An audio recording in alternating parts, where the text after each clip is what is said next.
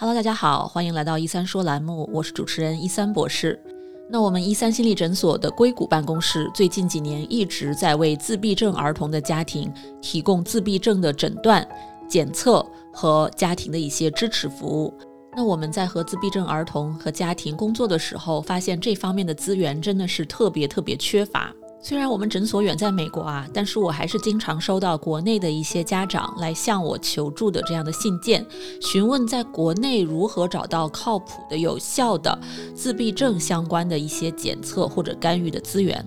那今天呢，我想从一个非常特殊的治疗角度切入，就是音乐疗法。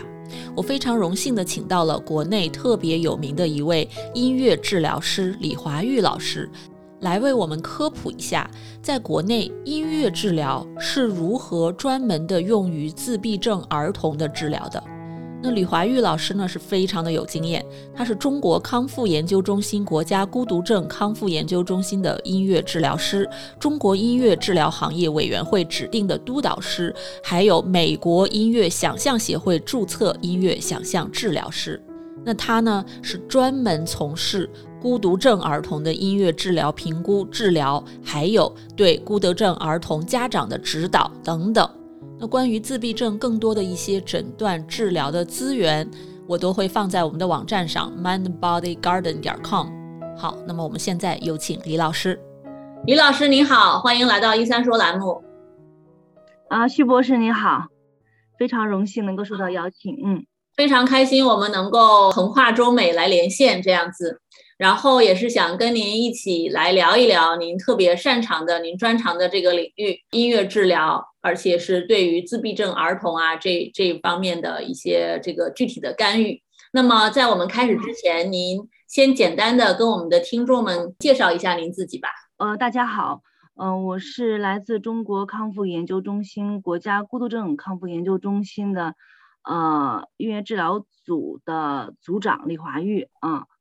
对我从事特殊儿童的音乐治疗到现在是第十三年了，嗯，哇，呃，非常的有经验，您已经在这个领域这么长的时间了啊。那么您以您自己的临床经验来讲，您觉得音乐治疗对于儿童自闭症的这样的一个治疗方呃疗效效果如何？呃，我觉得从最近的。或者说一直的我们这个临床这个效果，以及包括家长的这个反馈来看，其实音乐治疗对于孤独症儿童的呃呃，比如说在沟通方面，其实在沟通方面尤其的呃有效，因为呢，我们孤独症的孩子主要是一个社交的一个障碍为主，但是也是包含其他的一些问题哈，所以音乐。来讲的话，它是起到了我们的一个呃孩子跟外界之间的这样一个纽带的作用。那这个作用其实是其他，比如说我们用语言或者普通的一些方式，可能是呃相比之下非常大的一个优势。因为我们的音乐当中有很多的元素，它都能勾起来孩子对这个音乐的这个兴趣，所以它就自然就连成了一个这样的一个桥梁。对，我们用音乐的方式来让孩子跟外界建立这样一个联系，所以在沟通方面，其实音乐来讲是一个非常非常有效的一个干预的方式，而且我们很多的这种文献能够表现出来。那音乐治疗也对于孤独症孩子来讲的干预来讲的话，现在是一个很有效的一个方式啊。呃，那么就是说，除此之外的话，像我们音乐治疗可能在呃认知啊、音乐认知啊、呃语言呐。嗯，包括行为方面也是有的一个非常显著的一个效果啊，也是最近，因为我们的音乐治疗啊，尤其是这种孤独症特殊儿童的这个领域，其实在国内也就是呃最最近的几年吧，就越来越被大家所重视和关注到，所以就是因为这个，我觉得这个方法它具有很大的这种自身的优势，而且就更多的研究也会呃。就是做出来，从临床里面出来，所以大家能看到音乐治疗的这种效果，所以也容易被现在越来越容易被大家长呃所认识啊和接受。对，所以我觉得音乐治疗是一个非常而且非常人性化的一个这样的一个治疗的手段。嗯，对于孩子来讲，嗯，是非常开心的一种方式，嗯。哦，那您能不能为我们介绍一下？那么在自闭症的孩子来寻找您的这个接受这种治疗和服务的时候，是怎样的一个过程呢？啊，我们是这样的，因为我们科室它是一个综合类的一个康复训练，那么医院治疗只是其中的一部分啊。那么，呃，我们作为一这样一种呃干预方式吧，啊。然后呢，它也是很有特色的一种干预方式，呃，那么我们的一般的这种流程就是由医生，然然后呢，呃，对我们现在的一些就是收进科室的一些孩子，那医生会建议，那么孤独症的孩子来讲，对我们在我们科室都是每个人都是需要去做的，嗯，因为我刚才提到他的一些优势性哈，所以我们有医生来接诊，然后呢建议。孩子来做音乐治疗，那我们就拿到了这个孩子的一些资料啊，包括接诊条，然后呢，根据我们的这个时间来给孩子啊，比如说我们就来看，呃，找个时间做一个音乐治疗的一个评估，然后根据评估的结果，然后我们就看看我们这孩子适合上一对一还是一对二还是小组的这种形式，嗯，所以呢，这样的话就是一个我们就开始正式的啊，然后让把这个孩子纳入到我们的指导当中了，嗯，这样一个过程。哦，听起来也是多团队、多人员协调的这样的一个过程。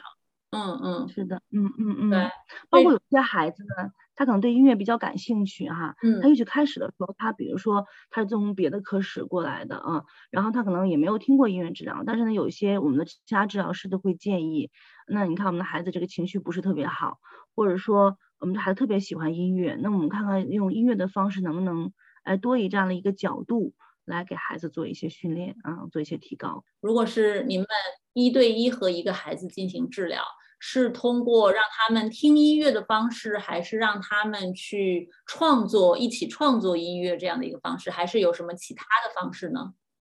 对，徐博士刚才提到这两点，其实都是我们音乐治疗的方法啊。呃，刚才提到的第一个就是聆听音乐，对吧？聆听音乐就是我们音乐治疗接受式的一个方法的一部分。啊，那么刚才我们提到了徐博士他也要提到这个创作，那创造创作那也是我们在创造或者创作式音乐治疗的这样一种方法手段，所以我们会根据孩子的这种具体的情况，那有些孩子可能会呃用即兴会更多一点，比如说一个孩子来到治疗室他就哭，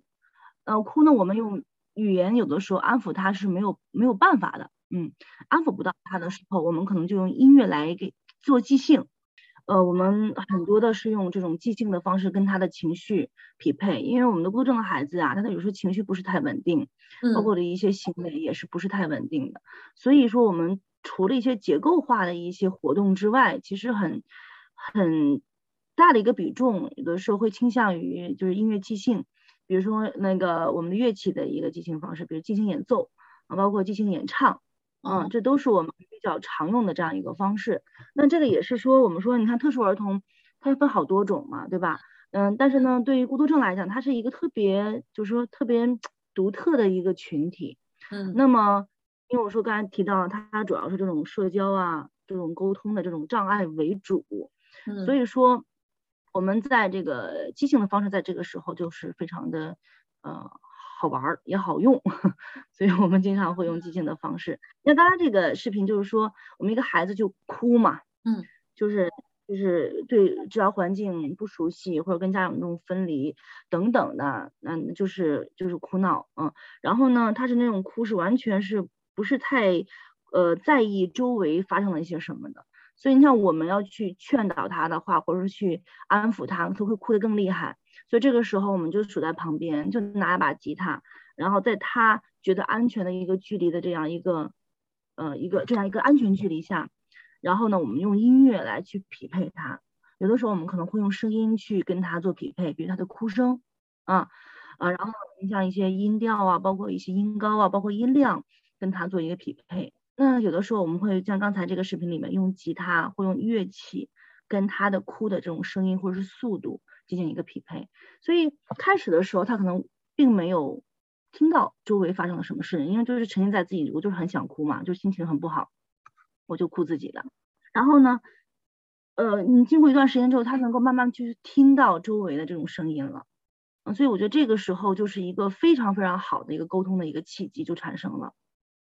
嗯，因为他能够听到周围发生了什么事情，周围的声音是怎么样的，就这个非常的关键的这样一个点。所以慢慢的就看到这个孩子呢，而且能够跟着我们的琴声，因为这个视频里主要虽然很短，他能够跟着我们的这个琴声，他那个哭的那个声音的那个速度，包括节奏，都跟我们的音乐是相配的。对，所以这个时候就是一个非常好的一个沟通的一个点。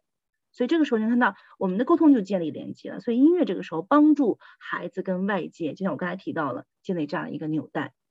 所以他能够听到，嗯，周围发生的一些事情，啊，而不是只是在自己的这样的一个情绪里边或者自己的世界里边，嗯，所以这个就是一个即兴的这样的一个一个方法的运用。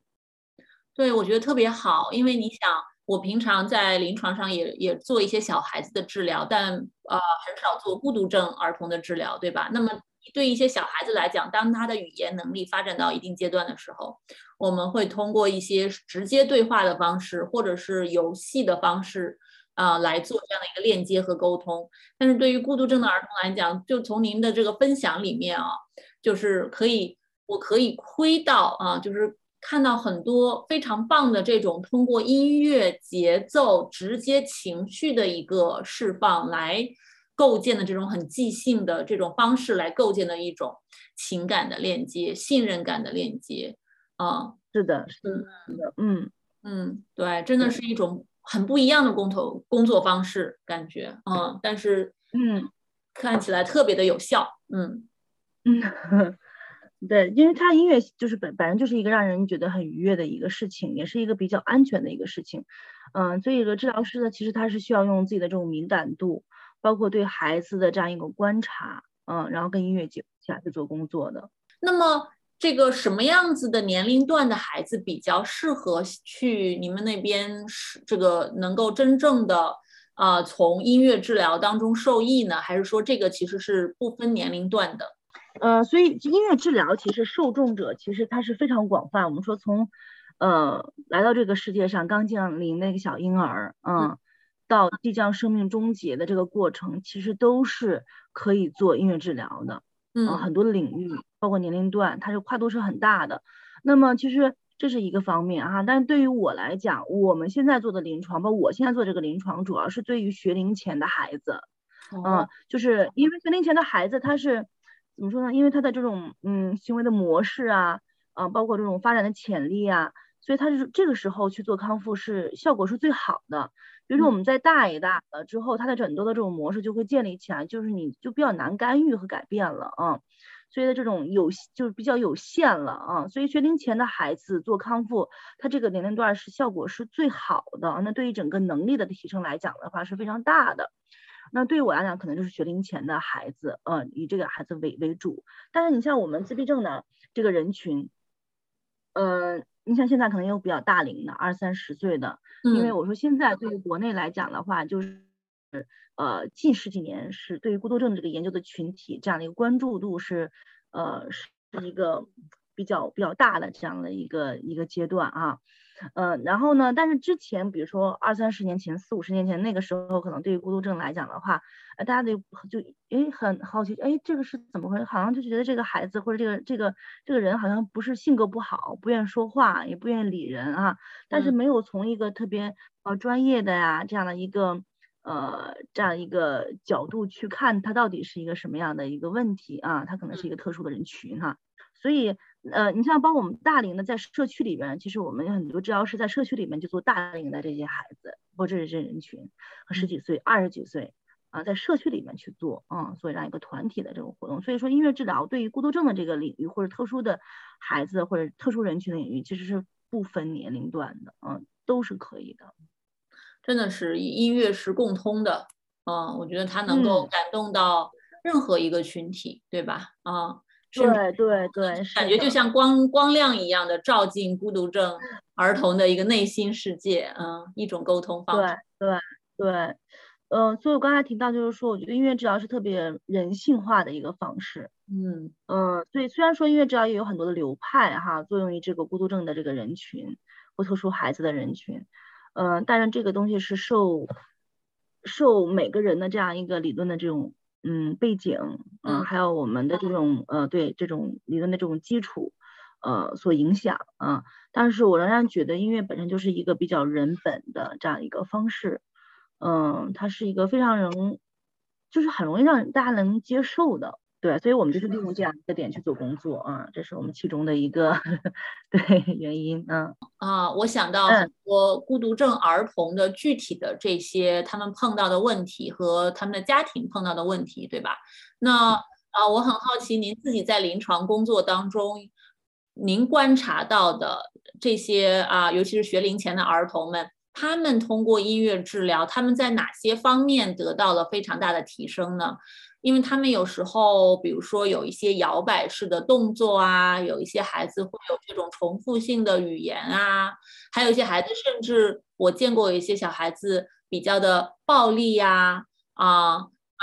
啊，就是他们有不同的症状，有不同的在面对的问题。那啊，你注意到的音乐治疗对于这些不同的问题的效果，会有一些地方特别突出吗？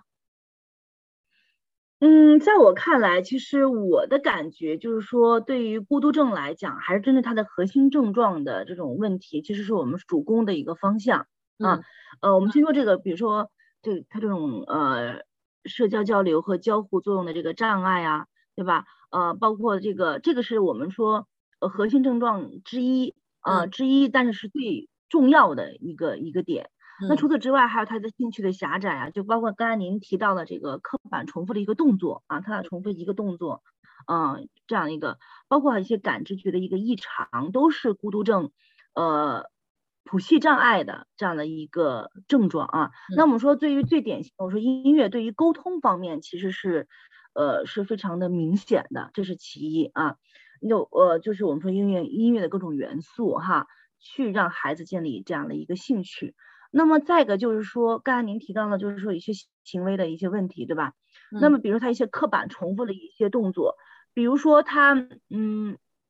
他不停的画圈儿，有些孩子就特别喜欢轮啊，特别喜欢圆形，特别喜欢画圈。那么我们第一个方式呢，可能就是用，呃，他因为他他就是自我刺激嘛，他就是用这种自我刺激的方式。他只有这种方式，就是他才会觉得哎很好玩，很有兴趣。那我们看看能不能用音乐的一些一些方面，把他这个兴趣给吸引过来。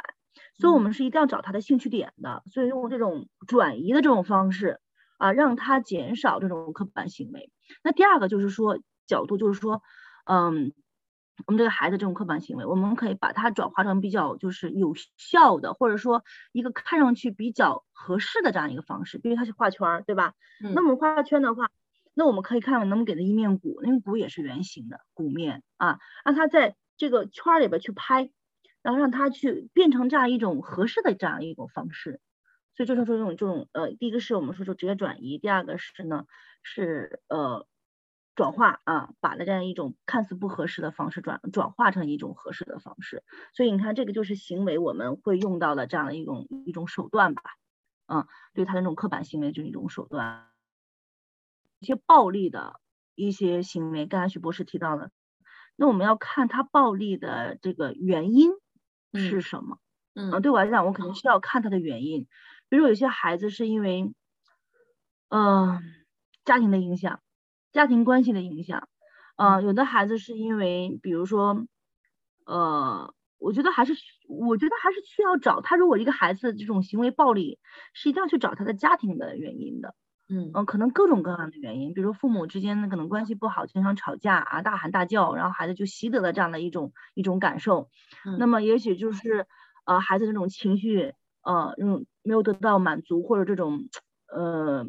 心理上可能会出现了一点点问题。嗯，就他就通过一些行为的方式来来来表现出来啊等等的这种方式。所以我们要看到他的原因是什么，然后我们再去来来去针对性的去去解决。嗯。嗯嗯，对我很欣赏你的这个治疗理念嘛，就是它不光是说啊症状的一个问题，它有多因素，很多不同因素在相互作用。对，嗯，就是没有办法很简单的决定一个干预方案。嗯，对，所以我就说刚才您那个问题，我很难说它在某一方面或者哪一方面更突出。嗯，因为每个孩子他的问题带来的带的问题都不太一样。但我说孤独症的孩子，他的主要问题还是说沟通的这个方面，可能我们在显的这个方面可能更多一些。嗯，但是我们的很多孩子，像刚才您说，他有很多的问题，他带着问题来了之后，我们可能会看到他的核心症状，呃，主要来做工作。那么我们可能会在他的一些急需要去面对的一些问题，我们要去做更多的去询问。啊，包括跟家长去沟通，所以其实我们为什么说音乐治疗师，嗯，他需要关注的这个领域或者需要关注的点是非常多的。我们需要非常非常了解这个孩子，呃，从孩子这个妈妈怀孕开始，呃，我们可能就要关注到很多的这种点。呃，有些孩子的妈妈，比如怀孕的时候会比较抑郁，那有时候这个孩子这就是情绪会有个问题，我们不能说有这个直接的影响，但是我们会从这方去打一个问号啊。呃，那为什么孩子这个情绪会这样的，或者说有些什么样的问题哈，可能都会有一些设想啊，不能说是决定。所以对于孩子，比如说出生的时候有没有缺氧啊，或者有些什么样的问题呀？然后呢，在带养的过程当中，那家里的我们面对孩子这样一种方式是如何的？我们都是需要关注的。包括今天孩子情绪不好，我们就要问，就要问家长，哎，今天是怎么了？啊，也许是个东西没有满足到，还是他就是分离怎么怎么如何，或者遇到什么事情他很恼火，我们都是需要去问的。所以只要是需要关心孩子，呃，关注孩子的方面其实非常多，嗯，所以我们甚至就是跟自己的孩子一样，尤其这孩子怎么回事？孩子只要需要的一些问题，我们可能都会帮助他来去解决，包括家长提出来一些问题，我们都会去在意。嗯嗯。那么我注意到您提到了很多要问家长的问题啊。嗯。那在这个整个的干预过程当中，家长起到什么样子的一个角色呢？就是他们会，就是您们会对他们进行一些教育吗？或者说跟孩子做的一些具体的音乐的干预方式？会交给家长吗？让他们回家继续去做一些工作，还是会怎样？嗯，我觉得徐博士您这个问题特别好，呵 呵特别好，呃，特别接地气。因为啊，我们这个所以康复来讲啊，它最终还是要回归到家庭的。嗯，就是说家庭康复其实最适合孩子。就是说有句话我们说师傅领进门，修行在个人，对吧？是。那我们就是早期的这样一个康复的机构，其实就是只能作为一个早期孩子康复的一个领跑者。嗯，那么经过一段的训练之后，家长是非常有必要对于孩子在日常生活当中的一些训练，呃，他们去学会怎么样跟孩子相处，或者家庭这些康复的这种训练的这种技巧是非常非常重要的。就在我们科室里边，呃，定期基本上就是我们每年度都会有一个拉拉到一个一个单子，就是各个治疗师，不仅包括音乐治疗师哈，都是要对家长做一个培训的。就是我们每周都有讲课，每周都有讲课，而且是免费的啊，开放我们就是我们中心的所有的孩子的家长，对，就是都可以过来去听啊，所以每周都有这个家庭的这个这样的一个家长的课堂，嗯，包括我们这是这是一个科室里面设立的这样的一个算是福利吧，因为也是因为我们意识到家家庭康复非常重要，就是有家长呢，如果爱学习的家长，你看看在对待我们孩子的很多方式上。呃，你都看了，我都非常感动，嗯，因为你看我们有家长有本职工作，有好多事情，但是他他就是为了孩子，他愿意去学习啊，所以是非常让我们去感动的，所以我们真的愿意做这样一个事儿啊。然后这是一个方面，但对于我们来讲哈，就对我，比如说对于我吧，我们会有家长的这个指导，嗯，就是如果说孩子在家庭当中有一些问题的话，我们会做一对一的这样一个指导的一个工作，或者是啊。呃，我因为我们是在北京，嗯，然后我们的中心是面对全国的，那有一些孩子呢，家长是带孩子从外地来，那他可能没有这个时间或者精力或经济上能够保证到在北京长时间的去做训练，所以呢，我们短时间来北京的话，我们会有这种家长指导的这种形式，啊，就是给家长给孩子做一个简单的评估，然后利用我们治疗师看到的一些问题，呃，给家长做这样的一个指导。或家长会在这个过程当中提出的任何的问题，我们都可以去解答，包括就是家里边如果运用音乐啊，怎么样的去给孩子啊，比如说就是亲子演唱这个事情，其实很多家长都不会，呃，我们就会手把手的去教他啊，有需要去注意什么样的问题啊，我给你做一些示范呢，那这样你来做做，我看看有什么样的问题，起码就是说，家长对于孩子来讲，在音乐方面的话，最简单的一些可以操作的事情，我们家里都可以去做。所以各个方面啊，教育的方面，然后音乐的方面啊，然后对于康复的方面，我们都会做这种通过家长呃指导的这样一个方式来给给给到家长这样的。嗯，哦，哎，那确实啊，听起来就是这个家长的积极配合，可能真的对孩子的这个啊促进作用也是比较大。嗯，那么您在整个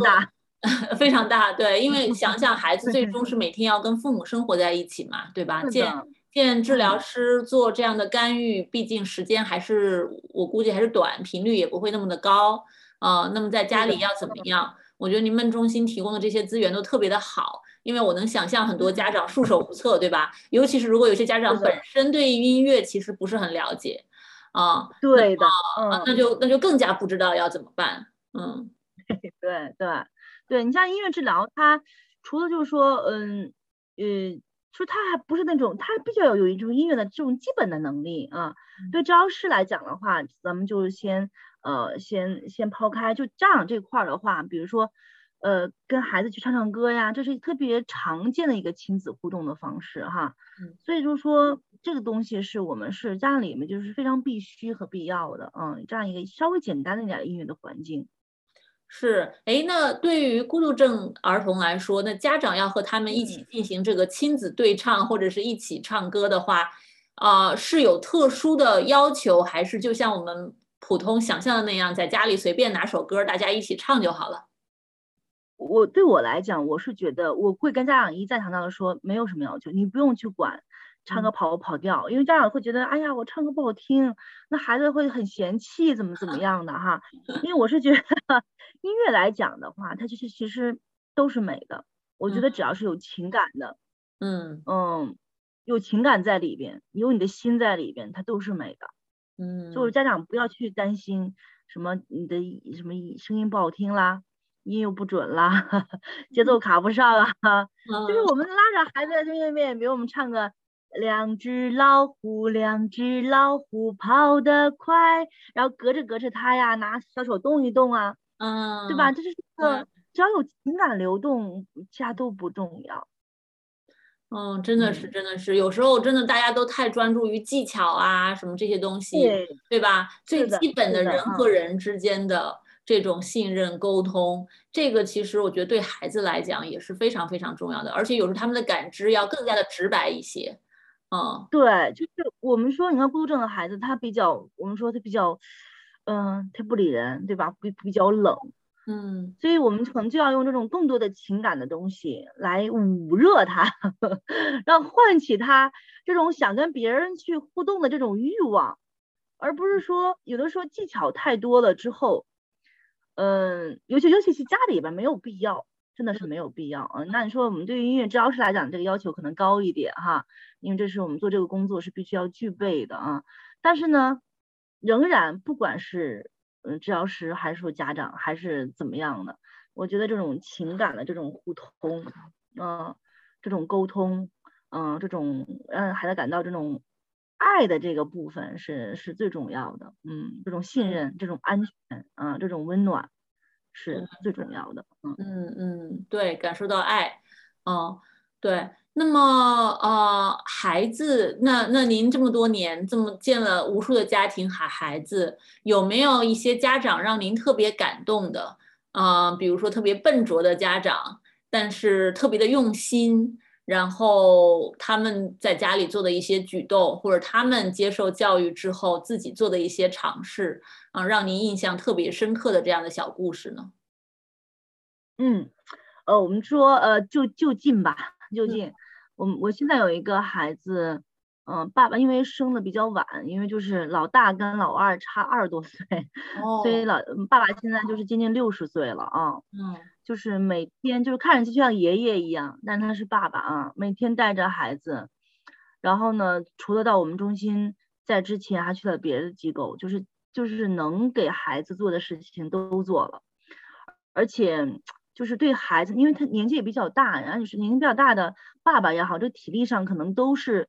都是很很辛苦的，其实来回带孩子做康复啊，哈，风里来雨里去的，其实我觉得家长那种。怎么说呢？那种信心其实是让我觉得特别敬佩的，因为其实我们的尤其孤独症的孩子，他是一个长期，他是一个终身康复的这一个事情。嗯，他不是说一朝一夕的，或者或者他他就是一朝一夕的，他不是一个短时间的这样的一个一个事儿哈。所以他们就是从可能孩子发现他两岁多到现在五岁多，这么多年都一直在坚持，而且就是我们在交谈的过程当中，给我我的满满的就是那种正能量，就是那种坚持啊，那种相信，那种信念。嗯，其实我是觉得这个是非常非常难得，而且它是一个很开放的一个视角和态度在面对这个事情，而不是就是怨天尤人，我怎么生了这么个孩子，我怎么怎么怎么样如何的，非常非常正能量。所以我是觉得，就是我们这儿有很多其实有消极的家长，我们就在试图上怎么能够去劝导啊家长，因为家长的这种情绪对孩子影响特别大，嗯。包括对康复效果其实都有有有影响啊，但是呢，积极的家长就跟你们完全不一样的感觉，我就我很愿意做这个事情，哇，我就觉得我也想办法怎么样去配合家长，怎么能一起来努力做这个事情哈，所以我觉得不管是呃就是怎么样的一个条件的家长，但是他如果是这种特特别坚持的，特别有信心的，所以我就觉得特别的棒。嗯，所以这部分家长其实给我印象特别深刻。呃，我们现在其实有不少这种家长，但是呢，嗯，每个人可能情况不是太一样哈。嗯。但是有几个真的是让你觉得，哎呀，特别受鼓舞。嗯。做这个事情特别的需要坚持。嗯。对。嗯，真的是，我觉得，哎呀，家长的用心哦，这个孩子也能感受得到，治疗师也能感受得到。嗯。嗯，这个团队协作也会更有效率。哦，当然也有一些反面的家长，对吧？就是我们做儿童治疗的时候，包括心理治疗也是一样，就是有一些家长他很能理解，对他不理解也或者也不愿意拿出时间精力，他就把孩子往你这儿一扔，说把我们家孩子治好啊，就就不参与了。那这样子，我觉得其实对孩子的挑战也很大，对治疗师的挑战也是蛮大的。那么说起音乐啊，真的是我觉得。听起来里面有非常多的知识哦，是我以前的了解是非常浅的。那么我们人人都会听到声音，那么我们每个人对于音乐和特定旋律也都是有偏好的，对吧？就像每个人喜欢的音乐形式不太一样啊。那那碰到一个孩子，你们是需要花一段时间去找出他喜欢的音乐或者旋律类型吗？或者说会有，比如说我知道孤独症的孩子，他们有时候。对于声音本身就是过分敏感的，对吧？那么他们对于各种声音是比较挑剔的，甚至可以说，那对于这样的一些比较棘手的案例，你们是怎么处理的呢？嗯，所以哈，我们从一个大框来讲，就为什么要做音乐治疗的评估呢？我们就是要看这个孩子的各方面的能力，尤其是音乐方面的他的一些特点。嗯，那我们要看，呃，我们说利用音乐嘛，音乐就是音乐治疗是一个武器，嗯，那么我们要把它拆分出来，就是不同的音乐元素，比如说音色，刚才徐博士提到的，就是每个孩子点它都不太一样哈，音色我们说，呃，顾名思义就是说不一样的这种声音的特质，对吧？那徐博士您的声音是这样，那我声音是这样，对吧？钢琴的声音是那样，小提琴的声音是那个样子的，这音色的这种喜好啊，大家的这种区分，啊，包括是力度。嗯，说强弱，它不是强动还是动动动这种感觉，对吧？然后音高，它是高的还是低的这种音啊？这个是也是好理解。那音长，它是长还是短？那么音长呢，它也会构成的节奏啊，大的大的啊，这种节奏就形成了哈。速度和快还是慢？那么旋律。那有些孩子，比如说在国内，小苹果火了很长的时间，是啊，小苹果很多孩子都特别喜欢，就很朗朗上口。不管是可能是由于旋律，对吧？或者是由于歌词，那孩子就很容易感兴趣哈。所以旋律、歌词也是我们考虑的一个音乐的元素。那再就是说和声，嗯，它是协和的，是不协和的哈。曲式这种结构啊，然后它是比如说它是呃，比如说二部曲式还是如何如何的哈。包括这种调式，包括我们就是说最好理解它是那个进行曲式的还是圆舞曲式的啊？圆舞曲还是进行曲？那我们再就是说再呃复杂一点的，到了我们一个和声曲式结构了啊，它是一个大二部，是一个复三复三部等等，它是个奏鸣曲式等等这样的一个区分。那么调式，啊，它比如说它是这个大调式、小小调式，完全感觉就是不一样。小调式就很很明亮，呃，很很忧郁，嗯，大调式就很明亮，啊，包括音乐类型啊，它是一个说唱，是个 rap，还是一个布鲁斯，还是一个比如说还是一个古典，还是一个民谣等等。每个孩子他都是不太一样的，所以我们都是需要把它拆分的，嗯，因为我我们我之前有一个孩子，哎呀，他这个兴趣特别少，对音乐他没有什么兴趣，啊，我就特别的愁啊。但有一个有，就有一天我突然发现他的音量特别敏感，因为我们这儿有那个琴嘛，嗯，有个电子琴的话，它对，哎，我会调音高音不音量大小的时候，他一他就眼前一亮，他就笑了。所以这个时候你看到。他可能音乐元素他都不太敏感，哎，但是对对音量的这个变化，他是比较有这种敏感度的。哦，这就是需要我们需要通过音乐治疗评估去抓他的一些特点，啊，所以是这样，呃，所以就是说，这是我们这样一个就是评估。所以说他喜欢什么，或者他的爱好、他的兴趣、他的兴趣点在哪，我们从通过我们的这种观察，啊，把这种音乐元素加到这个我们的这个治疗当中去。嗯，所以就是刚才就是您这个问题，呃，可能每个孩子的方式都不是太一样，所以就是我们做音乐教育这种评估的必要性啊，所以看到他的特点啊，然后看看我们用什么样的方法能够更好的去适用它。嗯嗯，哦，特别好，看来音乐治疗也是非常个人化的一个啊一个这样的方式，对吧？嗯，要真正的让他做于每个人。嗯，看起来真的很不一样，人和人之间，孩子和孩子之间，对吧？他们可能这个，嗯，呃，内容的分配，嗯，比如说我刚才提到这个小调大调哈，我就给大家呃跟大家分享，我跟您分享一个，就是，呃，我就是我很比较早的头几年做治疗的时候，有一个小孩儿，就就真的就是让我吃惊到了，这个孩子是个孤独症特别典型的孤独症的一个孩子，然后呢，他对音乐的这种敏感度特别高，我们当时也是做的一对一的孩子啊这样的一个治疗。那这个孩子有一次，我我就在演奏音乐的时候，他就默默的走到了墙角，哦，然后呢自己就坐下来了，然后就过一会儿就看到他默默的流泪，啊，其实那个瞬间是让我觉得特别触动的，因为对我来讲，因为是从小接触音乐，嗯，就是跟音乐其实是分离不了，而且因为音乐给我注入了很多的这种情感，嗯。但是呢，真的孩子，因为我是一个成人，嗯，呃，而且就受训这样一个有这样一个背景，但是有个孩子他那么小，嗯，就是他有这种感触的时候，我就在我特别特别惊叹，我就特别感动，哇，我说这个孩子太了不起了，他竟然能从音乐的这种东西里边能感觉到这么多的这种情绪，这可能比大人都会很敏感。嗯，所以我觉得特别特别感感动，而那会儿我就在想，我我我我我在做了什么？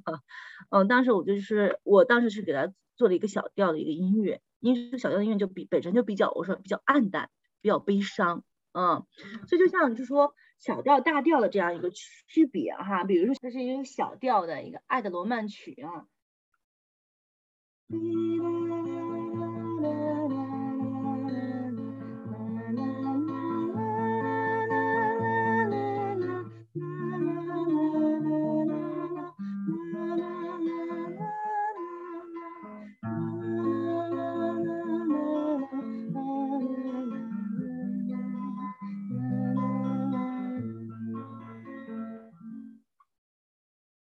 它比然比就比较暗淡和忧伤，嗯，但你这大调的话，比如说，嗯，比如说我们说《长江之歌》，哒滴哒哒哒哒哒，哒滴哒滴哒滴哒啦，哒啦啦啦哒滴哒，滴哒滴哒哒滴哒啦，所以这就是大调的一个风格，它就比较明亮，嗯，比较有比较阳光，比较有力量。所以就是说，我们通过一些音乐的这样的一个怎么说呢？一个不同的这种角度、不同的元素啊，给到大家不同的感觉。嗯，对，就是跟大家跟徐博士做一个分享啊。对，就是这种音乐的这种情绪。嗯，是啊，我有时候真的觉得音乐啊，可能跟人和人当然不一样，但我有时候真的觉得音乐真的是直通心灵，嗯，它直接跟情绪挂钩，不需要经过那么多思考，那么多解读，嗯，这个通过语言还要转化一层，它真的是很不一样的沟通方式。对 对，是的，所以就是说，就是我们常经常看到，就是说，你看。我们说呃文学，比如说绘画哈，还有一些比如说舞蹈的一种各种形式，我们很多是可以在现实生活当中，嗯找到它的一些原型。但音乐其实，在所有的艺术形式里边，它的这种环境当中其实没有原型的，嗯，它就是一种不受现实世界的一种束缚，然后完全是随着我们就内心的这种世界的这种变化，有的时候可以可以说什么顾忌。所以，也就音乐跟人的那种内心呐，呃，这种距离是最近的，是最贴近的。那时候在想哈，因为我们看到特别有趣的一个现象，就是，嗯，我们看到很多的这种追星嘛，比如有歌有影星啊，有歌星啊，或者这种文学家、各种明星的追星。但是，真的有没有发现，就是对歌星的吹捧是最多的，就是我们 会。听的这个 是最多的，这种受众范范围是最大的。你你有没有发现到？是因为就是说，我觉得有时候音乐能够特别能够激发我们内心深处的这样一种感受吧，力量也好，或者说那种不同的感感觉，这种体验。嗯，因为它也是有不同的情绪，可以真的是可以作用于我们内心的。对，而且可以好的音乐可以流传非常非常多年，对吧？就像甚至我现在最喜欢的还是，比如说我小时候听的八零年代的一些曲子呀，这样子。啊，像我自己也很喜欢一些古老的经典的一些乐曲，啊，就觉得真的很美。包括有一些歌手他的那个声音，对吧？把那个音乐本身传达的也是一种啊很有很有特定的感触的感觉。就我不知道该怎么形容啊，我对音乐了解没有您深刻，但是我有时候发现，比如同一首曲子，不同的演奏方式，不同的人来演绎它，啊，它传达出来的完全是不一样的感觉。嗯，我觉得您对音乐还是很有感触的，真的就是能够感觉到音乐或者喜欢音乐，我觉得本身就是一个非常棒的事情啊。嗯嗯，对，是我真的希望更多的家庭哦，听到我们这期节目可以。让音乐走进自己的家庭，然后通过音乐，真的是作为一种情感，我觉得不光是表达的方式，也是一种接收的方式，也是一种互相理解的方式。嗯，对对，是的，嗯，其实我们刚才说音乐，其实它有一部分就是因为它有呃这种作用嘛，比如说它有这种生理的这种作用啊，可能让人的一些就是呃促进人的体的一些内稳态。包括一些审美的作用，包括一些呃社交的一些作用，比如说很多人跳广场舞啊，或者大合唱啊，都是一种社交哈。还有就就是一种作用心理情绪，心理情绪这块其实，呃，我们有一种就是音乐治疗的一个方法，也是非常重要的，在心理方面的一个方法，就是应用音乐对人的这种心理情绪的一些影响来去做工作的。所以，我们音乐治疗有一个呃心理针对心理，就是音乐引导想象。嗯，就是，呃，叫 G.M，就是 Guided Imagery of Music，呃，是一个非常经典的一个，呃，作用于人心理的这样一个音乐治疗的方法。嗯，它是一个流派，其实是一个流派，是一个专门的一个方法作用于人。所以就是说，音乐对人的这种影响，我们就说可以走得很深。所以这个时候，这种方法就是说，怎么样的呢？让让大家能够去通过一些音乐，然后循序渐进的，啊。去作用人的这种心，它是一个，嗯，比较真的是比较很棒的一个方式啊，是针对于心理的，嗯嗯，真的是啊，我们对它的了解感觉这个呃还是很少，对吧？普通大众对于音乐的理解可能还是在娱乐的方面，像我们呃专业的做心理工作的人呢，对于音乐和治疗和人情绪的了解也是很有限的，对，也很需要教育，被教育。对，为什么？我为什么提到这个方法？因为我们呃做临就是做临床的时候，除了孩子占百分之九十五吧，这个比重是非常大的哈。其实有一小部分，你像我之前还做的相关这样一个课题，就是作用于我们特殊儿童家长的，哦，就是用一个支持性的音乐想象的方法作用于我们家长的这一部分，嗯。所以这块也是因为家长呃的这种情绪的这种心理的这种对孩子影响非常大，因为家长因为长期处于这样一个应激的状态嘛，其实很多家长都是有焦虑和抑郁的，是的，所以说他们这种状态情绪特别影响到孩子，因为孩子很受家长的这种影响，所以我们就说用这样一种方式，也是用音乐的方式能帮助到家长。嗯，这也是我们的呃，怎么说一个一个工作的一个点吧。嗯，除了孩子以外，哈，嗯，哦，这个真的是太棒了，因为我们的 孩子，任何的孩子的干预都脱离不了家长，而家长呢，他们本身不光需要教育，确实需要一些心理支持和情绪支持，是的，非常重要，嗯，蛮辛苦的，尤其是自闭症家庭，啊，或者任何有特殊需求的特殊孩子家长都是非常难的，非常的，我觉得非常的不容易。嗯，而且相关资源真的很少。对，嗯嗯对，我觉得你们在做非常非常有意义的事情，啊，特别开心在北京有这样的一个资源，真的希望这样的资源 能够更多的铺开哦，到到更多的地方，可以这个让更多的家庭和孩子受益吧。那么在节目的最后，如果在收听的大家对对这个啊，对音乐治疗，对于这方面特别特别的。感兴趣啊，或者受到了触动，您最后有没有什么想对所有的听众们说的？我觉得音乐是一个疗愈自己的一个特别棒的方式，所以呃，不管是我们通过什么样的一个手段或者是方法，我真的希望能够大家能够跟音乐特别近，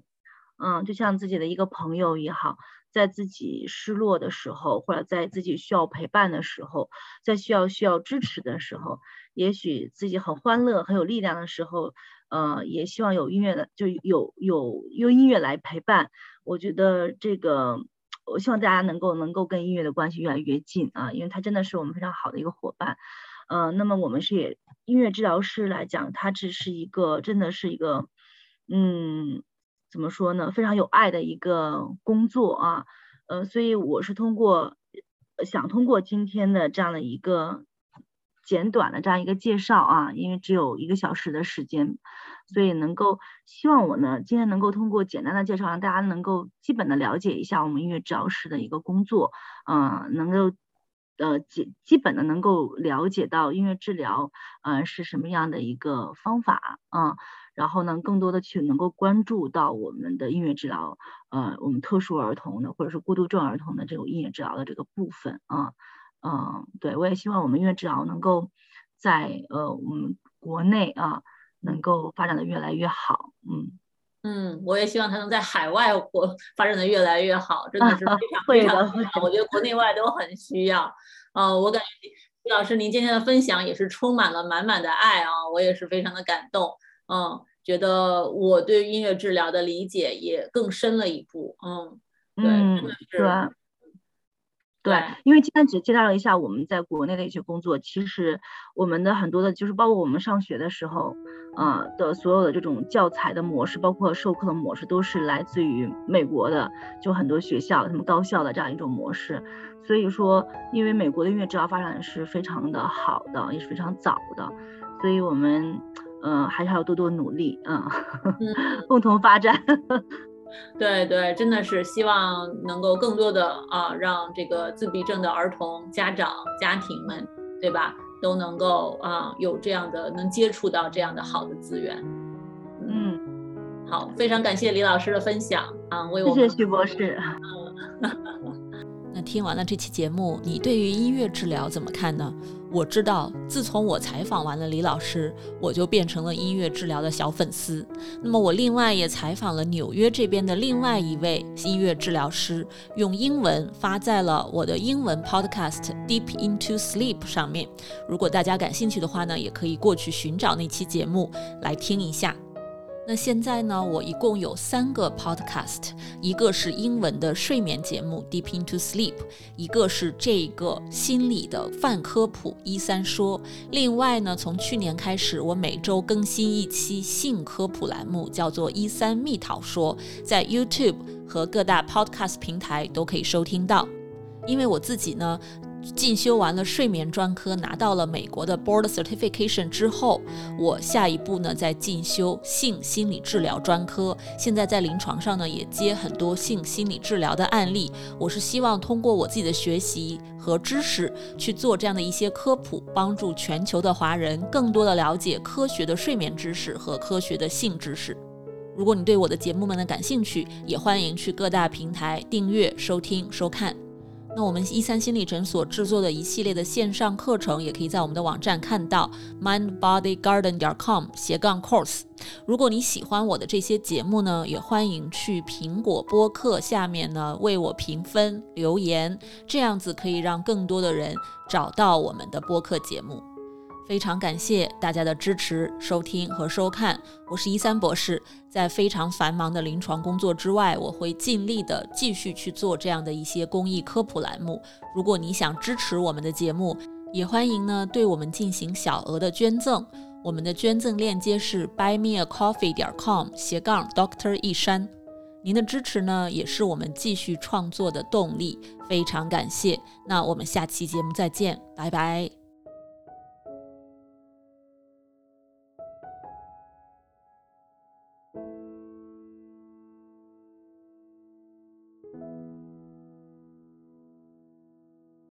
如果你饱受失眠的困扰，我保证这个方法会对你有帮助的。哪怕只是帮你多睡几个晚上的好觉，也是件好事儿。过去这么多年里，我的这套课程和方法帮助了全球很多的华人，治好了他们的失眠。所以呢，我对这套方法是非常的有信心。如果你或者你认识的人受到了失眠的困扰，欢迎查看我的线上失眠治疗课程：mindbodygarden 点 com 斜杠 sleep。